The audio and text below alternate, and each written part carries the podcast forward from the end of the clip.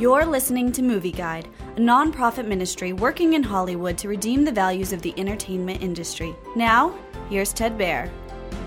Roe v. Wade is a historical drama that follows the events leading up to the groundbreaking 1973 Supreme Court case which would legalize abortion in the United States. Dr. Bernard Nathanson and Dr. Mildred Jefferson square off in a national battle between the pro life and the pro abortion camps. The movie seeks to uncover the truth about the landmark court ruling and reveal the various motivations, lies, and connections surrounding the event. Roe v. Wade offers an ultimately powerful perspective on the 1973 court case by viewing it from Dr. Nathanson's viewpoint, including how he went from being pro abortion to being pro life Christian activist.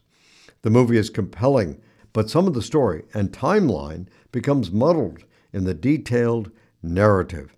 Roe v. Wade seeks to present historical facts and ask important questions about morality, the role of racism in the case, and Christian faith. It's not a faith based movie, but it stresses themes of protecting the unborn, honesty, redemption, and justice. Due to the realistic depiction of abortion in the 1970s, Movie Guide advises extreme caution for Roe v. Wade.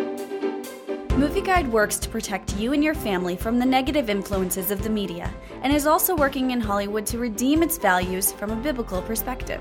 For the latest Movie Guide reviews and articles, go to movieguide.org or download the app to your Apple or Android device. You can also subscribe to the Movie Guide podcast on iTunes. Support Movie Guide's mission to transform the culture by redeeming the media.